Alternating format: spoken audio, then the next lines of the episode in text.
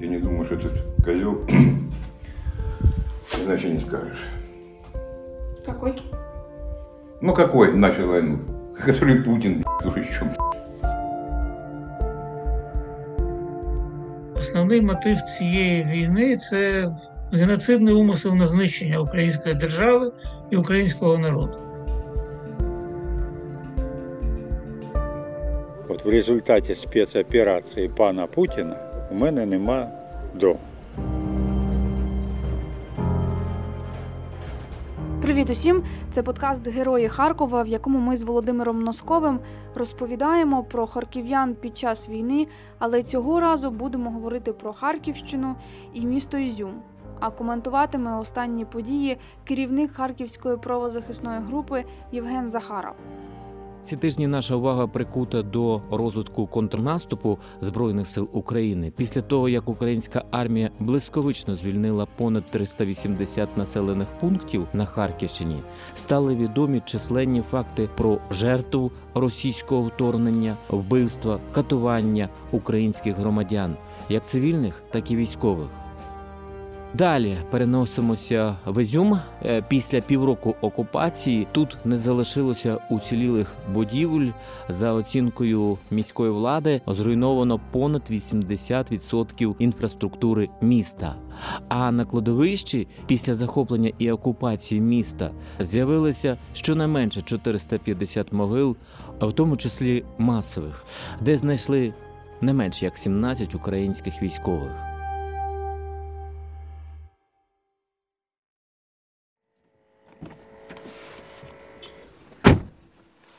Найкращу обстановку в Ізюмі цього дня описує тиша.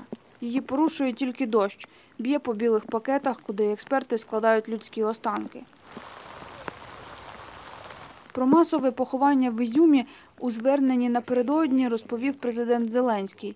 І на місце негайно відправили представників різних служб. в Ізюмі на Харківщині знайдене масове захоронення людей. Необхідні процесуальні дії там вже розпочалися. Ми хочемо, щоб світ знав, що реально відбувається і до чого призвела російська окупація. Буча, Маріуполь, тепер, на жаль, Ізюм. Поки одні рятувальники в блакитних накидках розкопують могили, інші чекають групою трохи далі від епіцентру подій. Працюють поліцейські і прокурори. Слідчий пояснює процедуру. У лісозмузі йде огляд місця події із вилученням тіл. Вилучають тіло, оглядають. Судово-медичний експерт оглядає тіло, фіксує тілесні ушкодження. Потім буде встановлювати причину смерті.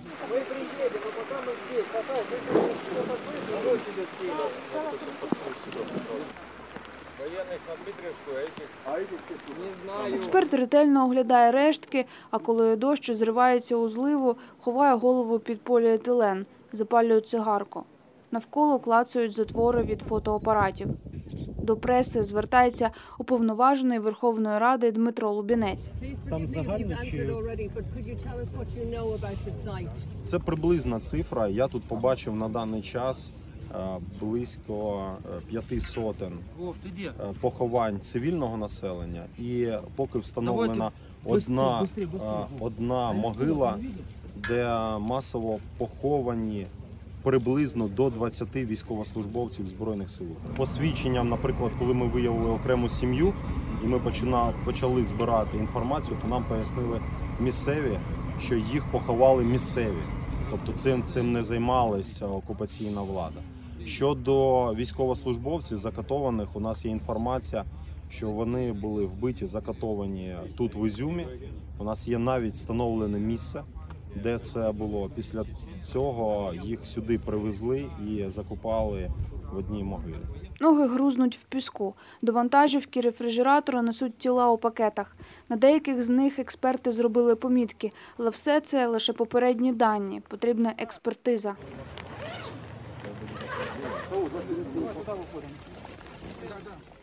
Що зрозуміло вже зараз, більшість тіл зі слідами насильницької смерті. Українських бійців катували. Когось поховали із зв'язаними руками, у когось зашморк на шиї, говорить прокурор Харківщини Олександр Фільчаков. Перша могила, ви можете побачити, ми викопали зараз труп. Він був оглянутий судово-медичним експертом. На шиї трупу виявлена мотузка. У нього е, перебиті кінцівки, що свідчать про насильницьку е, причину смерті, тобто е, виявлені факти катування. Зараз в цьому місті створено та працюють е, 10 слідчо-прокурорських груп, у склад яких входять е, процесуальний керівник, працівник прокуратури, слідчі, криміналісти, судово-медичний експерт. Плануємо за тиждень встигнути оглянути повністю цю територію. За кілька годин в інтернеті з'являться фото ексгумованих тіл без цензури. А світлина з синьо-жовтим браслетом на усохлій руці небіжчика стане новим символом спротиву українців. Полоска лимонно-зеленого кольору. Злочини окупантів на Харківщині коментує правозахисник Євген Захаров. Те, що ми бачили під час документування злочинів в тих областях, де були бойові дії, і е, в тих районах, які були е, тимчасово окуповані, то можна побачити, що там були такі ж самі смерті цивільних, як в Бучі, коли людям зв'язували руки і стріляли в голову. Це е, наводить на думку, що такий спосіб вбивства був у якомусь документі, такому наказі, нам невідомому. Але е, поки що це стверджувати впевнено. Я думав, що поки що е, не можна, оскільки треба провести цю роботу дослідницьку по тому, хто вбитий, як вбитий, скільки таких людей і так далі. В Ізюмі е, знайшли поховання, братську могилу і е, військовополонені, і цивільні, як дорослі, так і діти. З яких обставин вони загинули, чи це було під час е, бою, вони просто потрапили там під кулі чи ще щось, чи їх саме вбили навмисно. Все це має показати експертиза. Зараз, е, як ви знаєте, робиться ексгумація, і е, після експертизи можна буде щось говорити. Крім того, будуть, я думаю, це не перше місце поховання, яке було знайдено. Так було і в Маріуполі, і коли знаходили місця масового поховання одне за одним. Так було в Київській області. Я маю побоювання, що саме так буде і у Харківській області. Заступник мера Ізюма сказав, що, що протягом окупації в місті загинуло тисяча людей. Ну от е, якщо ця оцінка відповідає дійсності, то мають бути ще місця масового поховання, які треба шукати. Що стосується інших місць Балаклії, там Куп'янська, Вовчанська, цим також е, треба займатися. Нас, е, до речі, в першу чергу зараз е, цікавить доля тих, хто був під вартою саме під час цього наступу, і, і куди ці люди поділися у в'язницях на цих територіях. Ну, наприклад, у Вовчанську ця катівня була на Вовчанському агрегатному заводі, і наскільки мені відомо, зараз там нікого немає. Куди поділися ці люди? Поки що ми не знаємо. В Куп'янську це був ізолятор тимчасового тримання е, міськрайвідділу е, поліції. Там по 400 людей в камері тримали е, в приміщенні, розрахованому на 100-150 е, чоловік. Це принаймні за повідомленнями поліції. Ну так от е, тут, наскільки мені відомо, саме під час бою прямо в місті Куп'янськ хтось відчинив двері цього ІВС і в'язні розбіглися. Я таке чув, але це теж е, Треба ще теж перевіряти. Це треба перевіряти. Да. А от, наприклад, щодо казачої лопані, відомо, що їх вивезли в Росію. Є така інформація. Ну, знов таки, це відомо відносно окремих в'язнів. Можна припустити, що, що і остальних вивезли. Коротше кажучи, зараз є дуже важливим завданням встановити всі ці е, місця е, утримання під вартою на окупованих е, раніше територіях, які зараз звільнені у Харківській області, і з'ясувати долю тих, хто там був.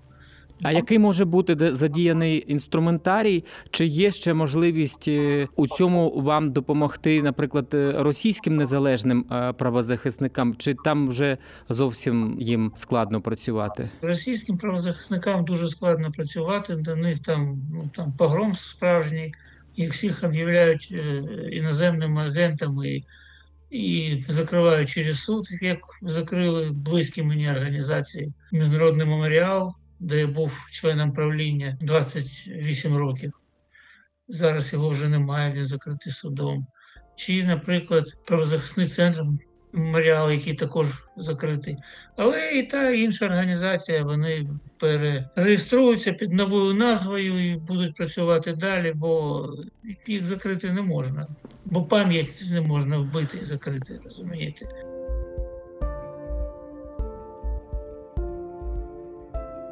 Але тут дуже важливо на місці працювати, бо місцеві знають, де ці місця були. Родини тих людей, е, яких ну отак, от чи викрали, чи е, затримали і, і тримали в цих місцях утримання під вартою.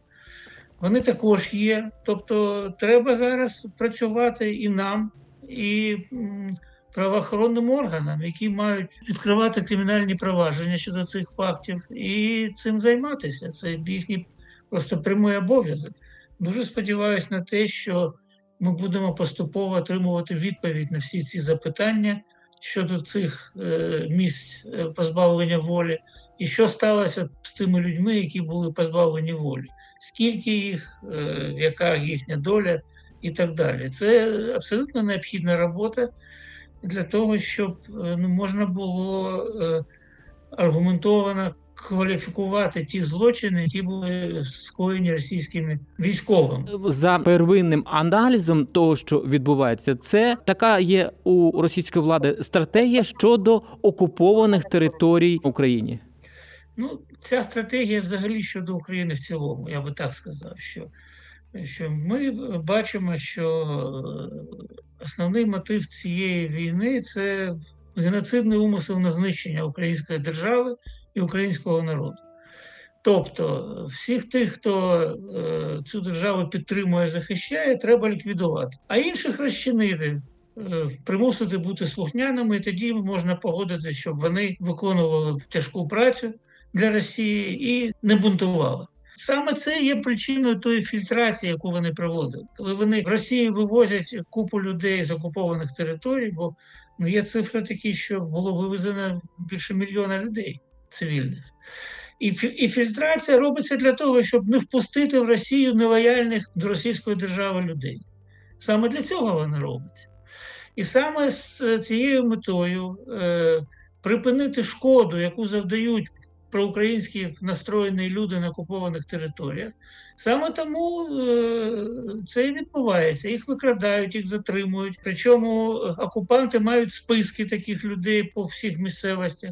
Єдине, що можна сказати, що росіяни ототожнюють колишніх учасників бойових дій на, на попередній фазі війни. Які потрапили до них, як е, вони їх ототожнюють з нашими військовополоненими і фактично їх затримують, об'являють військовополоненими, хоч вони не воювали зараз.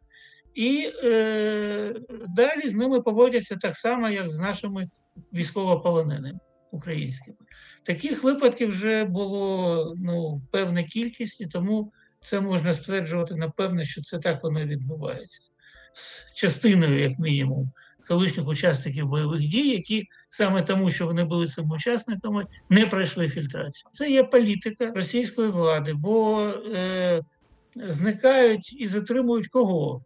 Про українськи настроєних людей, хто якось е, висловив публічно е, своє ставлення до до російської окупації там, і так далі, до підприємців, до депутатів місцевих рад до колишніх поліцейських, прикордонників, колишніх, як, є, як я вже сказав, учасників бойових дій. Саме таких людей затримують їх і викрадають їх доволі багато. В базі даних, яку веде коаліція Трибунал для Путіна, ми її е, коротко називаємо ТІФОПІ. В цій базі даних на сьогодні вже більше ніж 19 тисяч епізодів злочинів. Так от е, епізодів е, зникнення людей на окупованих територіях в цій базі близько 2500. Причому е, в Харківській області майже половина. Найбільше. розумієте? Тому все це є ніщо інше, як завдання і для правозахисників, і для правоохоронців. Знайти, де ці люди, бо у Харкові ці території вже звільнені. Де ці люди, яка їхня доля сталася, куди вони поділися, як вони туди потрапили, хто їх здавав, хто там, е, хто був такий, хто на них там чи донос писав, чи е, видав їх там. Е, Всім цим треба займатися обов'язково. Так само, як займаються загиблими. Це не менш актуально. Пане Євгене, от скажіть, будь ласка, а зрозуміло, що держава на своєму рівні буде зараз опрацьовувати правозахисники, громадські організації. А от люди, у яких втрачене майно, у яких е, вбито рідних і близьких, вони вже зараз можуть звертатися до Європейського суду з прав людини е, проти Росії. Взагалі тут ситуація така. Росію ж виключили з Ради Європи, це сталося 16 березня, і тоді було сказано, що на півроку, півроку ще продовжується можливість подання заяви проти Росії до 16 вересня. Але це треба розуміти так, що подавати можна е, до, до Європейського суду про події, про порушення прав, які сталися до 16 вересня. Тобто 16 вересня вже прийшло, взагалі кажучи, але якщо є події, які були до 16 вересня, е, де є підстави для звернення до Європейського суду, можна звертатися. Інша справа, що я не думаю, що це буде мати результат, оскільки якщо Росія буде залишатися ну, в тому стані за того режиму, який там є, вони вже об'явили, що вони не будуть розглядати ці е, рішення по цим заявам і, так далі. Якщо там зміниться політичний режим, ну тоді інша справа, тоді можливо е, ці рішення будуть мати сенс. Я думаю, що зараз е, не менш важливо звертатися до національних правоохоронних органів з заявами про злочини е, людям, які постраждали від цих злочинів. Ну, наприклад, можна звертатися до прокуратури. На сайті Генеральної прокуратури є такий ресурс Crimes, він називається, має назву воєнні злочини, де будь-хто може надати інформацію за певною схемою. Я думаю, що краще все ж таки подавати заяву про злочин, е, а не просто інформацію з Генеральної прокуратури.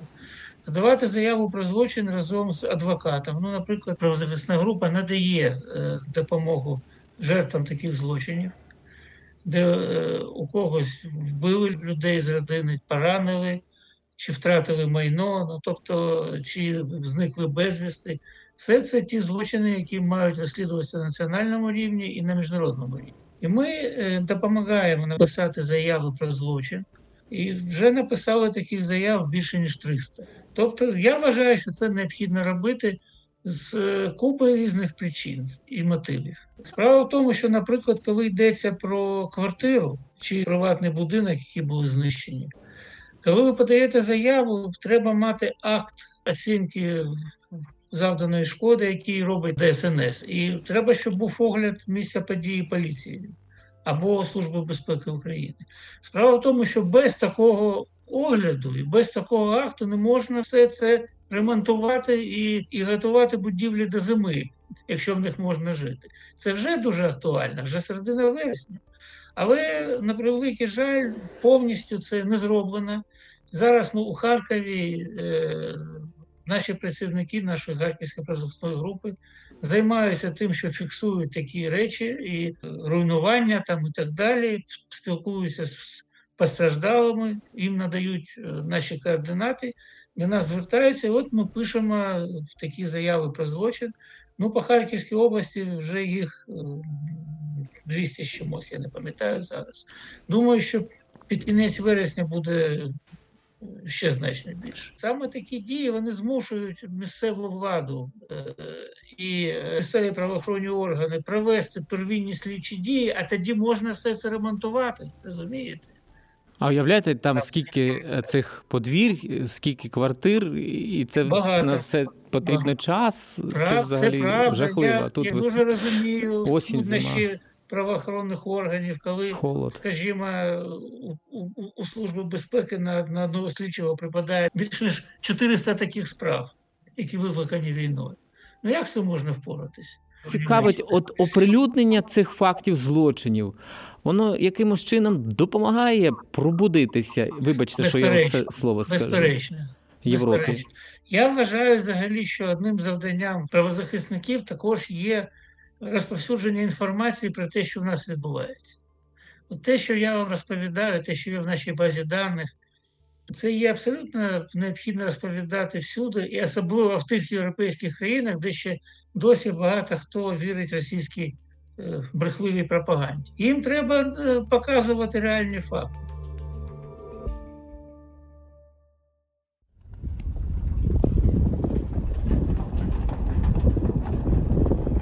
Сіверський Дінець перетинаємо через понтон. Є пішохідний міст, інші зруйновані. Росіяни пішли з Ізюма по-англійськи, каже мешканець будинку на вулиці 1 травневій 2 Олександр Чвалун. На букву П, больше никак не скажешь. Конченые негодяи. Было много. Тоже мародеры первые, я вам скажу. Первые мародеры, которые. И алкаши. Він розповідає, що цю п'ятиповерхівку окупанти розстріляли з танків.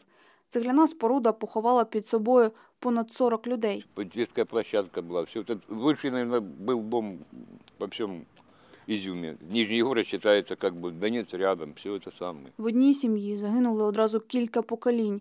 Діти. Вони теж на кладовищі у лісі. Але не розкапували довго, так? Техники не давали, ничего не, не было техники никакой. Потом какие-то там то одни, то другие. Болт Сашка тут краном приехал, ну своим. Ну надо же раскапывать. Мишка то колотился. Миши, семь человек тут, пох- вот это как мы его выдернули с этого, ну как, знаешь, как вот сложилось так, кирпичи еще не провалилось. Рука и кричит. Мы подкидали, что смогли такие. Вон, помогите, помогите, ну как раз это жена, дочка, зять и тетка. Мы его выдернули, тут откопали, только выдернули, и, и плиты вот это так начали складываться, как шахматные это сам. А, и еще жена погибла, ну, на эту сторону, подъезд третий, упала там, нашли, что интересно, с, четвер- с третьего этажа нашли в последнюю очередь, вот как оно падало, рас- раскидало. А Боря завис на, вот как падал, завис это сам, ну, мороз, братцем был, мама не горюй, вот было. Было очень тяжело, одним словом.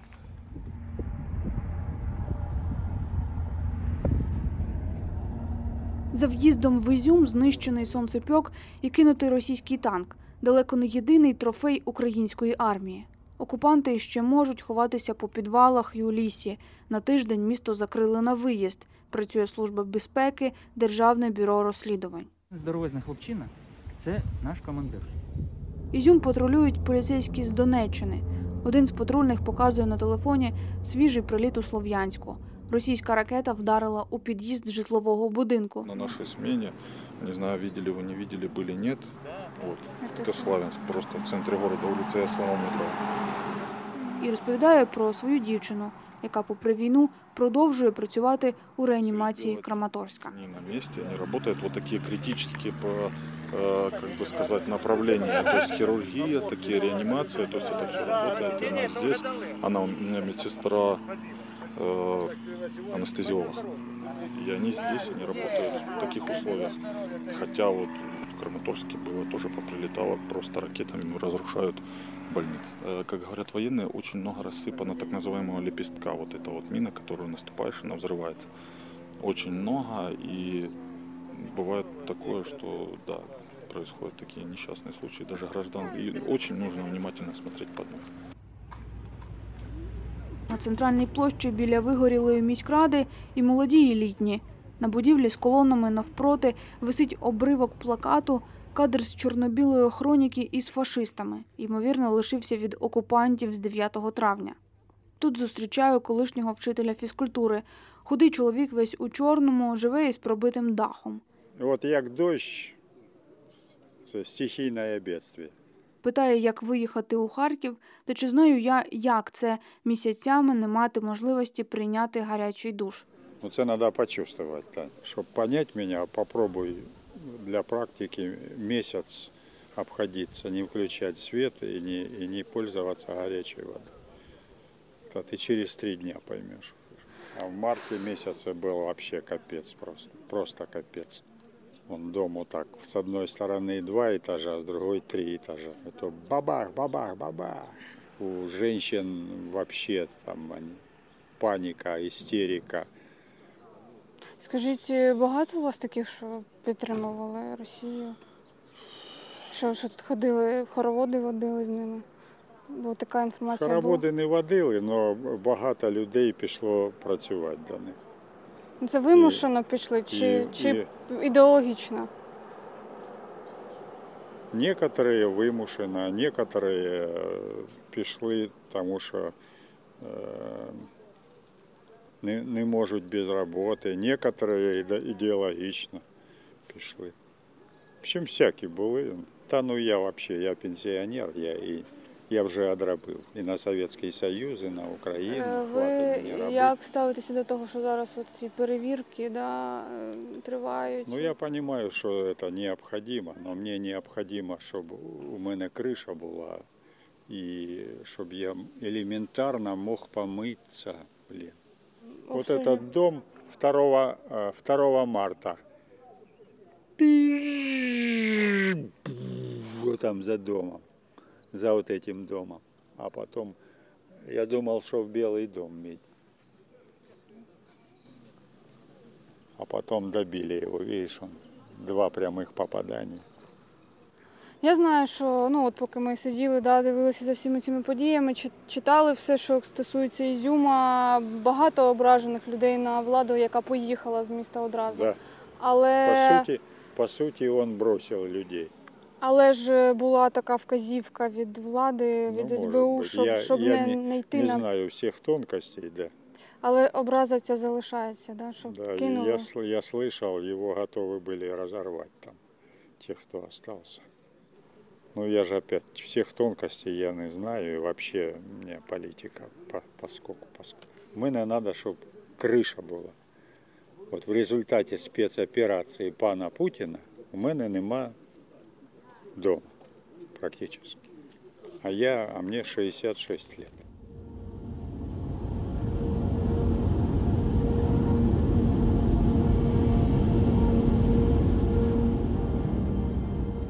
з Ізюма так само тяжко, як виїжджати з Харкова. Але назустріч вже рушать колони волонтерів. Серед них і евакуйовані ізюмчани їдуть допомагати своїм.